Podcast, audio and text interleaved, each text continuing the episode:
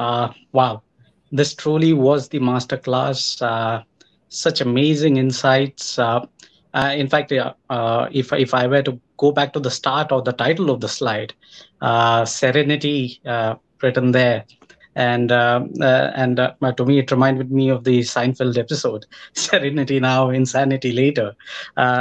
so to me, the biggest takeaway, as as you rightly pointed out, when in doubt, go back to first principles. don't don't doubt that and uh, be calm, be objective, and things will just fall into place. So, uh, um, thank you, Professor. Uh, truly, truly uh, enriched uh, uh, all of us by your thoughts on the contemporary markets. Um, as, as as you know, Professor, um, I mean, it's it's it's an it's an amazing honor. And the very fact that we we kind of pre-announced it uh, there was a deluge of questions. Uh, you know, uh, close to about 250 odd questions that uh, that came up to me uh, in the span of 24 hours, and uh, I know I'm going to disappoint almost 90 or 95 percent of them. I, am sure I'll have more enemies than friends. but what I would like to do now is, you know, go through the valuation framework that that you laid out uh, bring into context uh, various aspects, uh, and then uh, you know we can uh, we can uh, try and glean some more insights from yourself. Um, so the first question, Professor. you you spoke about DCFS, you know the the fundamental pillar of your valuation.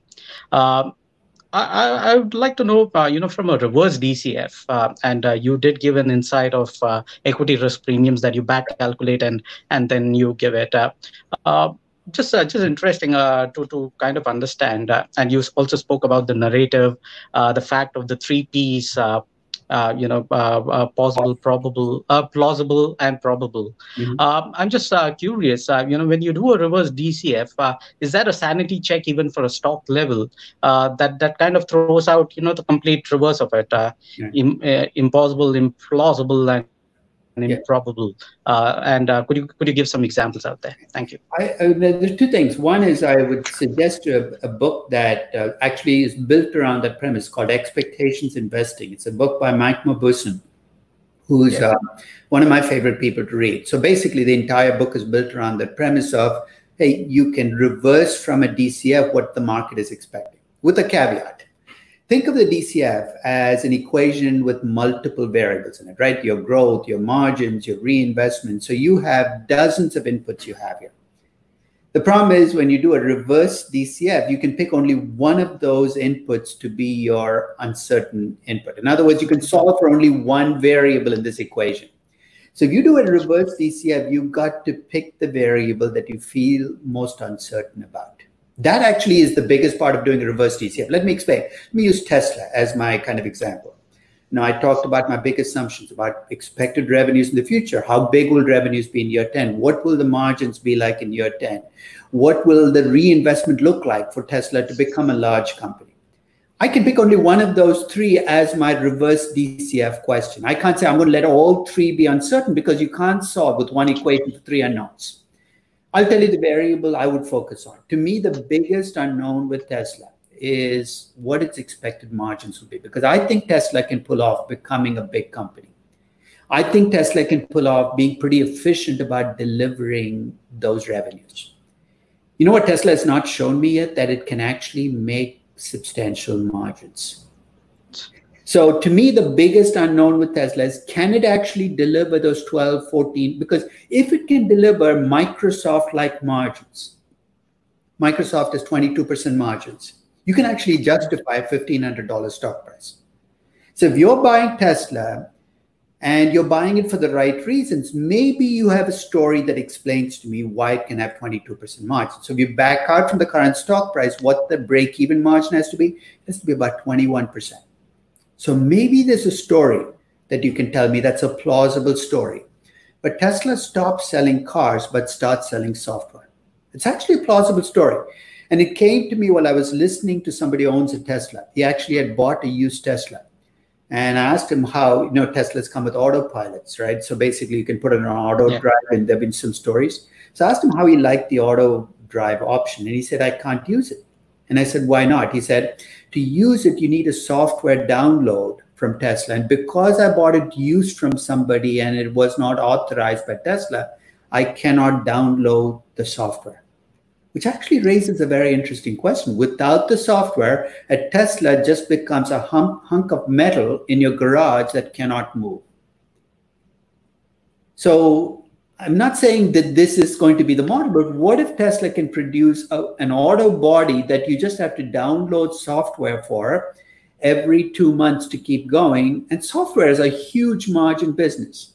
So maybe that's the story you can tell to justify the Tesla valuation. But it is true, you can reverse engineer from a DCF whatever variable you're most focused on. But be careful about which variable you pick. Now that's why I do the Monte Carlo simulations because there I can let everything become uncertain. Right. Because the variables are connected to each other. Right. Uh, that's a great insight, Prof. Uh, to focus on the most uh, um, uh uncertain variable. Uh, I think uh, getting that right is possibly 70 or 80 percent of the job done. Um, Prof, if I can just switch gears, and one of your slides, you know, you spoke about the longevity of companies. And uh, in some sense uh, uh, you know it's it's doing what corona does uh, that is impacts elders more than the youth. Uh, clearly uh, the younger companies seem to be the ones that the market believes least will prosper out of this crisis far more than the older companies. Now there are two observations that come here. First from an imk student neil oswal um, you know, uh, for for decades, uh, businesses with stable cash flows have commanded premiums. Uh, but today's mantra is more like, you know, first let's capture the mind share, um, you know, uh, or rather, uh, first start with the customers, capture them, then the mind share, then the market share, and then, yeah, if at all, let's focus on the profit share. Um, and the second observation is uh, from Kavish Thakur. he he has this interesting observation that he makes that today companies have access to vast pools of uh, private capital, uh, which wasn't uh, the case, you know, many many decades ago. Uh, you you did point out, of course, of a of an extreme uh, pool set of uh, 300 years horizon that that uh, Masayoshi had, yeah. but that SoftBank has. but in this kind of an environment where you have such huge pools of private capital, is it actually a disadvantage to be listed? or put it on the way, is it actually a big advantage to continue to remain unlisted?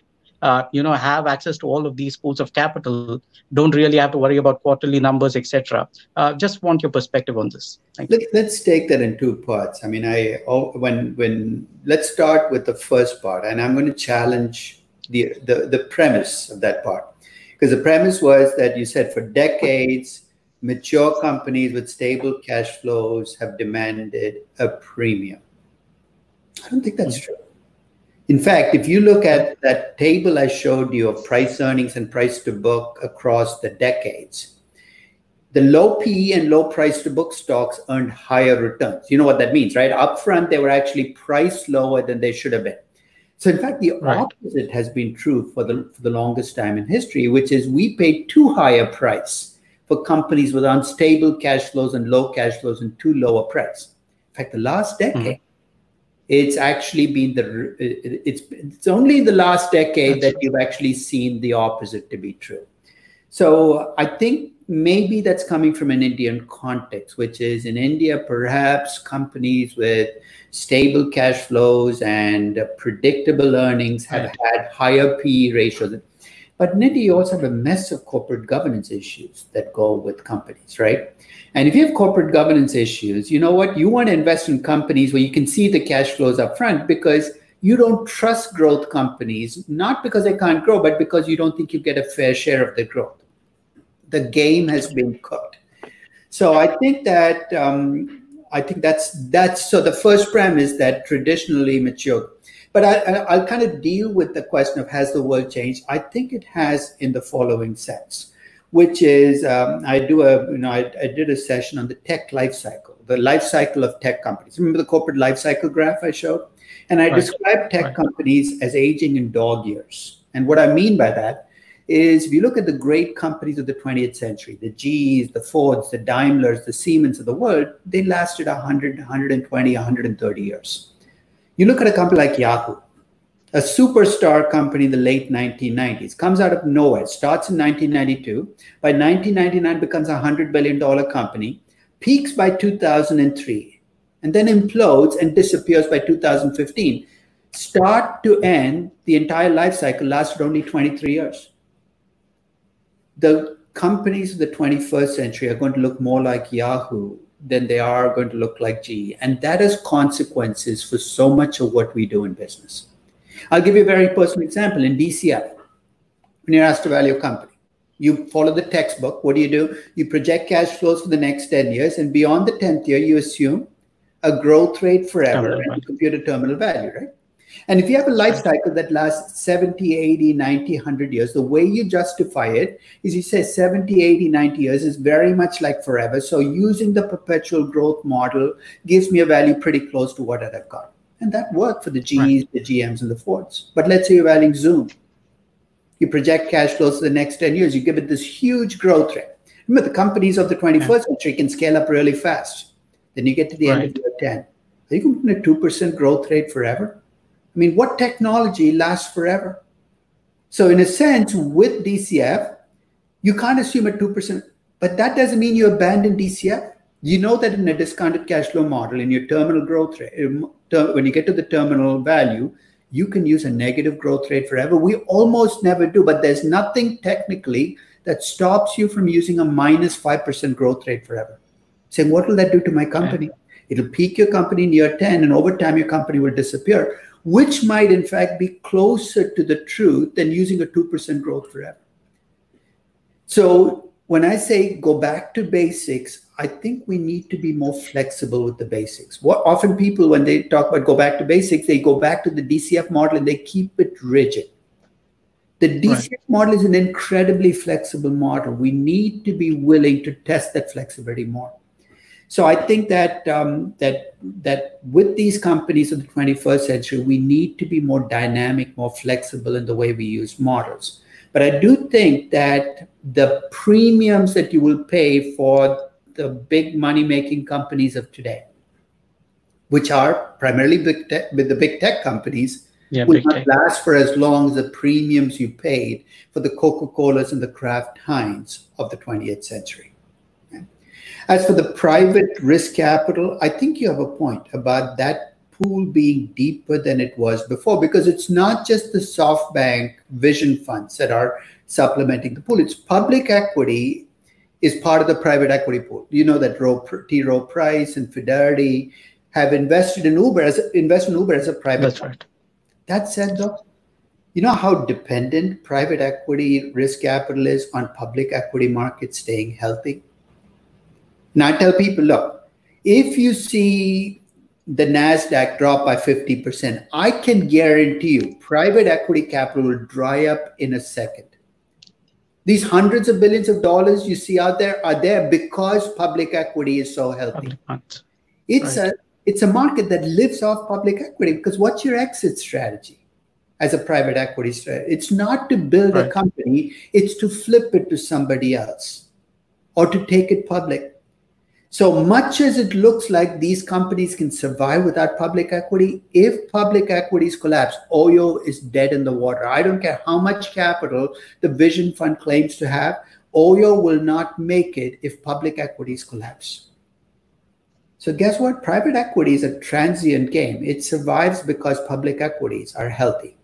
So that market that dries up. The public equity market dries up, private equity will dry up in a second. I saw it happen in 2001 or VC money, sure. which was tens of billions of dollars in the 1990s, dried up overnight. It was gone.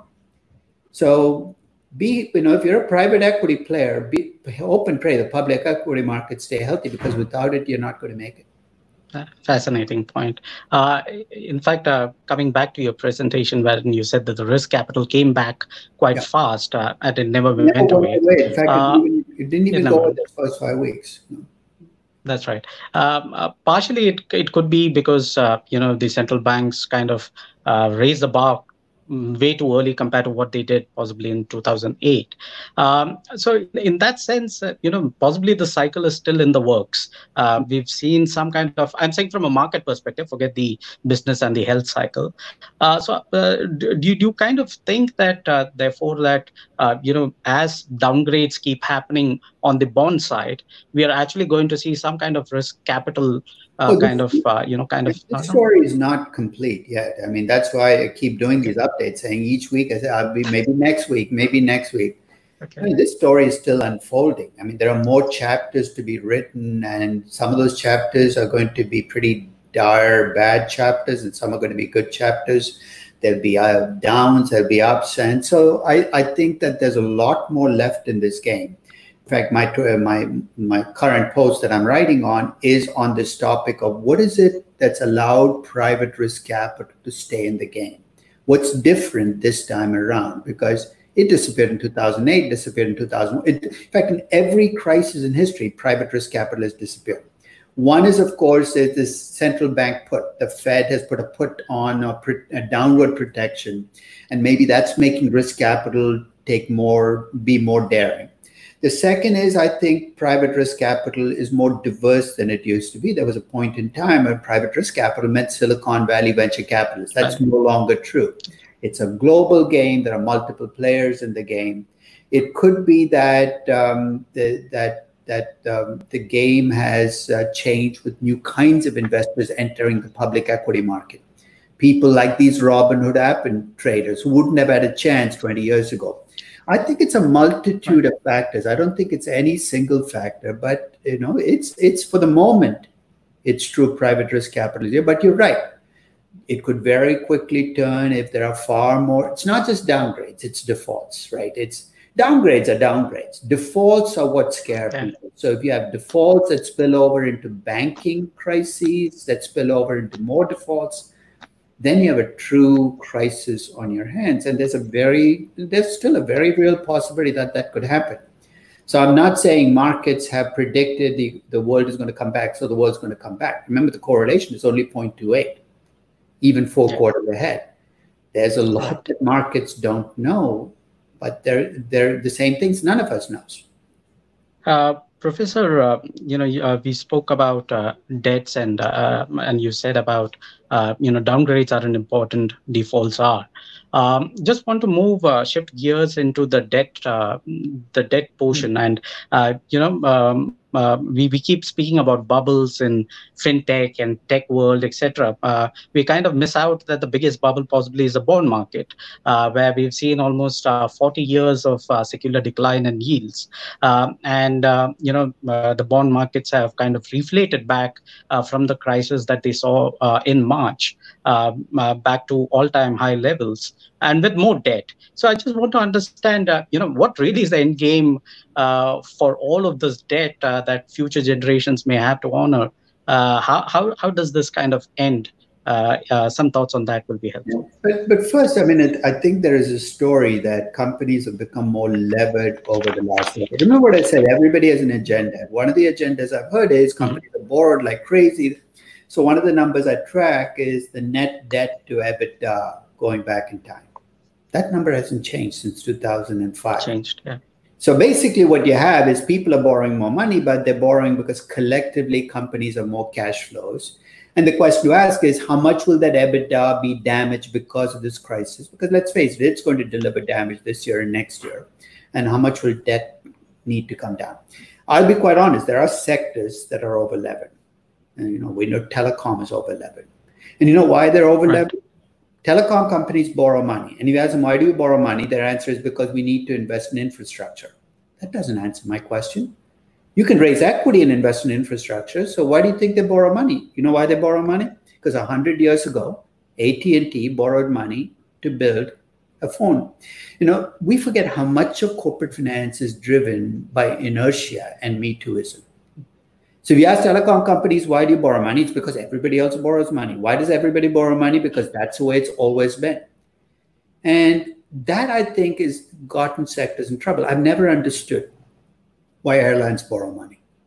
You have a business that's already heavily, you know, weighed down by fixed costs. Why would you right. add on debt on top of it? And the answer is because that's what we've always done.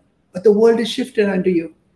AT&T was able to borrow money to build its infrastructure for a simple reason. It was building into a monopoly, which is it could borrow the money, pay the interest expense, and pass it on to its customers. What telecom company in the world today is building into a monopoly? You're now a technology company. You should be borrowing like a technology company. So I think this isn't a market wide problem, but it's a sector specific problem. I hope what comes out of this crisis is airlines and telecom companies take a look at what they're doing and saying, maybe, maybe we shouldn't be borrowing money.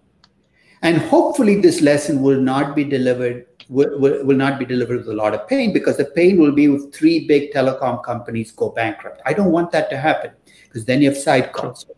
But I hope CFOs wake up to the fact that the way they funded their operations doesn't have to be the way they fund their operations in the future. So I think that uh, when we talk about debt, I think we've got to be specific about what sector we're talking about. Because let's face it, you look at the technology sector, which is where the bulk of the market cap rises, it's very likely leveraged. Right. You take Apple, Facebook, you know, Amazon. These are companies that don't borrow money. Yeah. And Netflix, if it has debt-like features, because of the content commitments that they have, which is a very different question about you know that kind sure. of business model. So I think that it's been a long ride in bond markets upward. And that ride is not created by what's happened in the corporate bond markets, by the fact that rates have come down. But you know what? Rates right. coming down reflect an underlying reality. We live in a world which I think is going to have lower growth and lower inflation than the world we saw 20, 30, 40 years ago. So when you do your DCFs, be very careful about that growth rate in perpetuity because low interest rates are a gift that gives, but they're also a gift that takes away. They make your discount rates lower, but they also make your expected growth rates and expected cash flows lower. Understood. Um, and of course, in India, we've seen uh, you you mentioned about telecom, and we've seen uh, you know possibly the greatest deleveraging story out in India, uh, where what in a matter of two two and a half months, uh, uh, they've raised close to about twenty billion dollars uh, uh, from all kinds of companies. Uh, but uh, Professor, if I if I can just uh, deliberate a bit more on the debt side, uh, mm-hmm. you're right. Uh, corporate debt hasn't really gone up, but it's clearly been the sovereigns that have raised all this this amount of debt. And and of course, the starting point of you know arriving at the cost of capital is is really the sovereign rate or the risk-free rate, so to speak. just just try to understand, you know at what point do you do you get a sense that you know this is unsustainable? We can't be having whatever 0.6 or 0.5 as uh, as uh, say the AAA rate uh, in US etc uh, or do you do you think that you know inherently let the market be right? uh, Uh, why should I second guess and and kind of uh, you know predate uh, that move uh, what camp are you in and how do we resolve that you don't have to have a camp you can be in both and here's how I mean today okay the rate is what it is. I mean, you got to take a karmic view of rates. This is not your rate, my rate. We not we might believe the rate's too low, but the reality is, if I don't buy Tesla and I decide to put my money in something risk-free, long-term in U.S. dollars, guess what I'm going to make? I'm going to make 0.7 percent. It's not right. an estimate. It's it is a fact that for the next 10 years, if I want to lock up my money, I'm going to earn 0.7 percent. But at the end of year 10, I get to my terminal value calculation I get a chance to revisit the question of what will my risk-free rate look like once I got my principal back at the end of year 10. So let's say I believe that a fair rate for the US dollar is closer to 3%. mm hmm Think of it as a normalized rate. I can make my risk-free rate after year 10 3%. What will that do? It'll raise my cost of capital after year 10. But it comes with a bonus. If the risk-free rate is 3%, I'm living in a very different, higher inflation, higher right the growth rate I will use in perpetuity can also be up to 3%. On the other hand, if I leave my risk free rate at 0.7%, it's true my discount rate will stay low in perpetuity, but my growth rate in perpetuity is also going to be capped at 0.7%. So you look at the spreadsheet I've built in March of 2020, I let people change the risk free rate, but when they change the risk free rate, I also change the growth rate in perpetuity. And guess what happens? My final value doesn't change very much based mm-hmm. on my views on rates. And that's my point about rates is we're so obsessed about rates being low and trying to fix it. We forget about the company. We take our eye off the ball. If you're asked to value Tesla, you should be spending 95% of your time thinking about Tesla, not thinking about the right. Fed and rates. And unfortunately, when you have macro obsessions, what happens is you forget about your company, you let your macro obsessions take over. So I think rates are low. I think they're too low, but at the same time, nice value company, they are what they are. I've got to take, I've got to live in the world I'm in, not the world I wished I was in. And I see a lot of analysts living in the world they wish they were in. The world we're in uh, is low rates and low growth and low inflation. And I'm going to build that in. That's quite a telling remark uh, on, on the whole lot of us practitioners uh, who try to live in our own bubble, our own world. Uh, fascinating, Professor. Uh, again, uh, uh, at, uh, sitting uh, on on the debt side of, of, the valuation side, um, we've seen um, again corporate bond yields um, and say the dividend yield. Uh, I'm taking uh, AAA corporate bond yields and say the dividend yield of S&P 500, uh, almost at parity. Now, uh, as a purist, uh, it it seems uh, quite silly and absurd because in equity you have the option value of of the of the future cash flows and and you know the option value of growth. Um, so if if uh, uh, do you do you at all get into this uh, entire thing of you know which asset class is more mispriced at any point of time how, how do you kind of uh, resolve that uh, when it comes? Again it's a macro question. I know uh, you said we shouldn't spend so much time there but uh, would is love to hear your thoughts. are you telling me that corporate yield, the dividend yield is too low or the risk-free rate is i mean is this an argument that the dividend yield is too high or the risk-free rate is too low? I mean that's it looks like the corporate yield the corporate yields are too low that at least for aaa rate or the corporate yields on the AAA versus the dividend yield? The dividend yield. But um, that's right. That's an interesting question, right? Because I think that there's nothing in theory that requires the two to kind of move to parity. You're saying, you know, I get the upside with stocks. Why shouldn't I just put yeah. all money in equities rather than corporate bonds? I mean, both are born, the underlying number that drives both is the T bond rate corporate yields are low because the mm-hmm. Rate is 0.7%, right? Because you build a default spread on top of that. So you're earning about right now, if you're let's say a triple B rated bond, you're earning about a 2% default spread. Mm-hmm. Triple B rated bonds have about a 1% default rate. So you're pretty much going to earn roughly 2% on your portfolio, guaranteed, okay. almost guaranteed. Okay. You invest in a dividend yield of the same amount we live in a world where all those dividends are 2019 dividends. Your dividend yields right now are dated, right? Because they don't reflect right. the pain that's coming to dividends this year. Because the dividends are a lagged effect. So to begin with, those dividend yields are higher than they truly are because they don't factor in the cuts in dividends that are coming. And second, remember we talked about life cycles? The mm-hmm. Yields you see could be here today, gone tomorrow. That's the other thing we need to relearn from history. Historically, we assume dividends are like coupons. We can keep collecting those dividends. And guess what? Those days are starting to get dated. There's a in the US, it's already happened. The US increasingly companies have shifted from dividends to flexible dividends, which is what I call buybacks.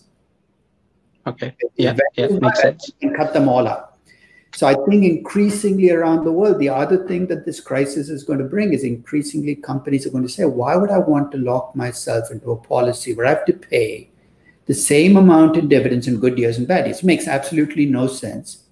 I mean, I, I need more flexible dividend policies. So don't be surprised if that's the other thing that comes out of the crisis is dividends become more volatile and more variable over time, which is the way they should be on equities, to be quite honest. Absolutely. Understood that, Prof.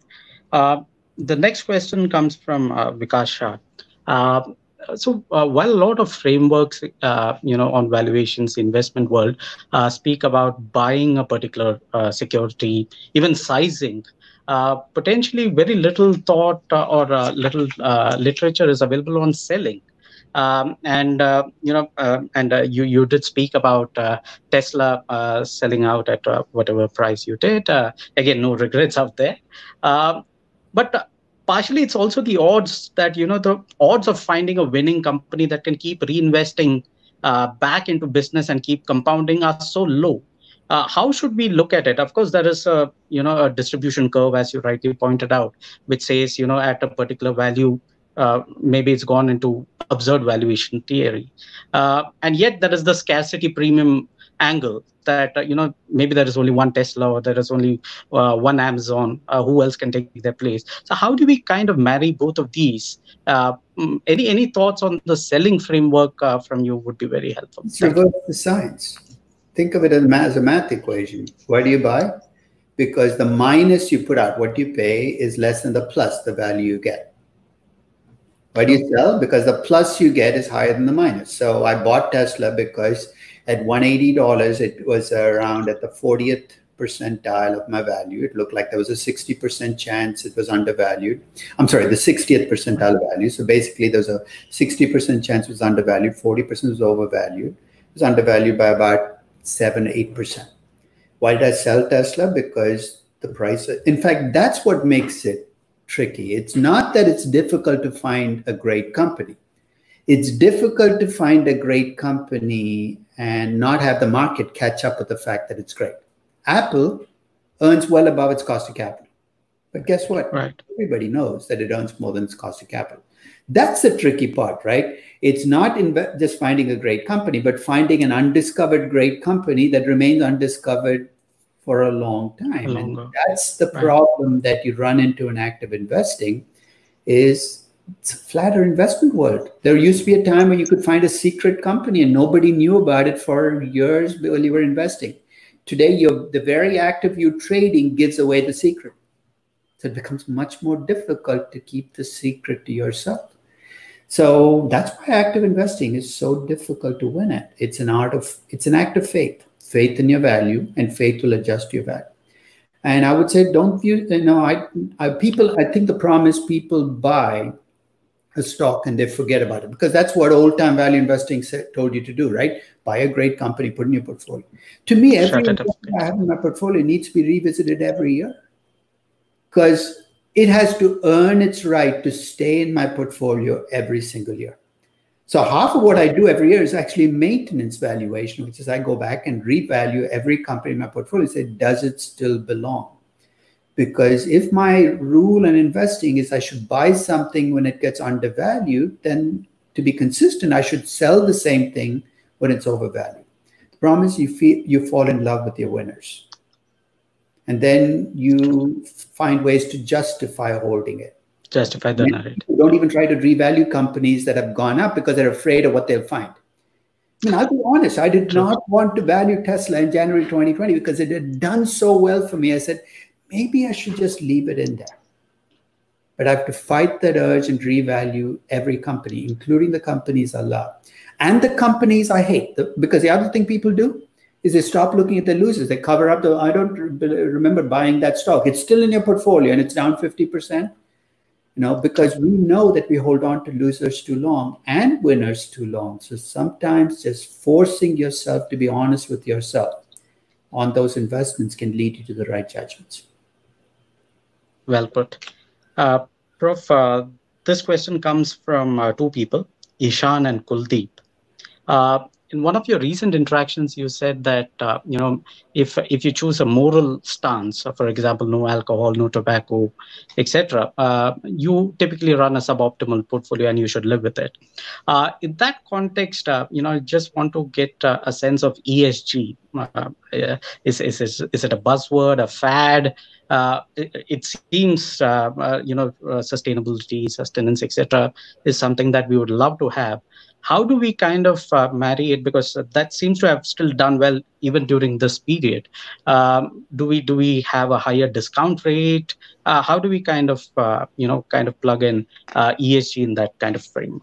Thank you. I just finished a paper that i co-authored with uh, my good friend brad cornell. In fact our collective uh, editorial showed up on esg showed up in the financial times today so if you get a chance read it. Okay. the title of the paper kind of gives away where i come from which is do you want to sound good or do you want to do good? Uh, ESG, in my view, is the most overhyped, overpromised concept that I've seen in business history. Because as a company, what are you told with ESG? If you adopt ESG, you're going to become more profitable, more valuable as a company. That's what you're told as a company. As an investor, I've heard people go around and say if you invest in good companies, you will earn higher returns than you'd have investing elsewhere. So investors are being told that they will earn higher returns. Companies are being told, and there's nothing wrong. Being, and the reason is there's an entire ecosystem making money of ESG. Consultants. I mean, right. every major consulting firm is an ESG arm. You know, you had ESG specialists, ESG experts. Half of annual reports now, I think, are written by ESG experts. Uh, no, right. you sound good. But so I went back to basics. I said, I believe in value. So can ESG affect value? Absolutely. Can being good make you a more valuable company? Yes. But for it to happen, one or two things has to be true. By being good as a company, you have higher revenues and higher growth and higher margins. Consumers buy your products more because you're a good company. Patagonia, classic example, but it's a niche company. It serves, a, it caters to a very narrow market, and it's a, it markets itself as a good company. So I'll give you higher revenues, higher growth. The other way ESG can play out is by for you having a lower discount rate as a good company. Or put differently, that bad companies end up with higher discount rates. The story there is if investors will not buy fossil fuel stocks or uh, weapons companies, then the right. demand will shrink and the returns will go up, and your discount rates will have to get higher. The problem with that story is it's at odds with the story you're telling investors. Because if that story is true, investors will actually make higher returns more money buying oil companies. And so my point is don't go around promising everybody the moon because it's a recipe for cynicism. And that's what I see playing out is companies are being extraordinarily cynical on this concept. They sound good. They say all the right things. They've got an ESG specialist around who comes out. It's like a public relations specialist. You know, I, I know 40 years ago when I started teaching in business school, there were no ethics classes. Now, of course, every business school has ethics classes and ethics cases. Which is good, right? We want people to be ethical. But guess what? If by the age of 30 you don't know the difference between right and wrong, good and bad, there's no ethics class that's going to teach you this. And ask people a very simple question. Clearly, we're teaching a lot more ethics in business school than we did 30 years ago. Here's my follow up question. Are companies now more, they're after all run by these people we teach, are they more ethical That's now right. than 30 years ago? The answer is absolutely not. We've converted ethics into another buzzword. And I have a bad feeling about ESG becoming another buzzword. Because in the hands of the people who are marketing it, it is becoming the supreme buzzword, right? Because you have ESG measures, and just like corporate governance, the checkbox measures. You do this, you do this, you do this, you're a good company. You know what the most widely held stock by ESG investors was last year? Oh, Microsoft. Microsoft. Okay. And I remember 20 years ago, Microsoft was a Darth Vader of corporations. True. How the heck did Microsoft become the best company in the world? You know why? Because momentum and making a lot of money. The, the, if you ask me for a predictive variable on ESG, it is actually momentum. So magically, companies that have done well over the last 10 years become. Is it because good companies have momentum, or is it because companies with a lot of momentum that are doing well can afford to be charitable, can afford to so, put? So I'm a cynic when it comes to ESG. When all is said and done, more will be said than done on ESG. So clearly, selection bias you think is uh, it definitely plays through, and there's some storytelling. It's almost no correlation between being good and being and corporate profitability. In fact, if there's evidence on investors, investors who invest in good companies earn slightly lower returns, and that should be, they should be okay with that. Because remember, this is a constrained optimization problem, right? Then mathematically, how can how can a constrained optimal be better than an unconstrained optimal. So don't tell me I can have my cake and eat it too. I cannot. Understood, Prof. Uh, in the interest of time, uh, we're moving into certain personal questions uh, that uh, students have asked, uh, especially you know as they are uh, going through their course, courses. So this one is from IIMK student Ashish Chinoy. did something in valuation also teach you something about the way of living life and valuing intangible things? Is that a philosophical bent to valuation to draw life lessons from? A very profound question from a student. Actually, reverse the question. Do life lessons make you better at valuation? The answer is yes. Mm-hmm. much of what I've learned about corporate finance and valuation, I've learned by looking around. Right? I mean, I learned about arbitrage by watching my four year old son um, barter with my one year old, where my one year old used to love coins, and my four year old offered him coins in return for paper money. Hey, okay. you pay a quarter, you get it. There's arbitrage right in front of you. Why does it happen? Because one is one side of the transaction is less informed than the other, which is the one year old. And I think that I learned about arbitrage and why you know day trading will never work because you're going to be trading against people who are more informed than you 90% of the time. You're like my one year old. And over time, you're going to collect a lot of quarters in, in return for both. So if you listen to my corporate finance and valuation classes, I talked about arbit- I talked about you know dividends and buybacks again. You know, I said dividends are like getting married, buybacks are like hooking up. You know, it's a it's so uh, your life lessons travel into my your investment. So you, you know, my advice to people is live your life. Watch what people are doing around you. Don't be so caught up in your work that you're caught up in spreadsheets and financial data.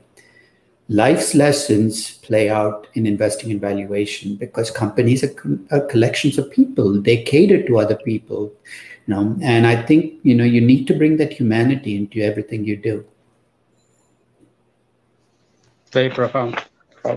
Um, the second question comes from ram prasad. Uh, uh, and uh, uh, clearly you're one of the very rare opinion makers you know who, who likes to boldly uh, put price targets, who, who wasn't offended or being diplomatic, uh, which most of the investment world typically are, uh, you know, uh, putting this or that on the one hand, on the other hand, you lay out all the assumptions.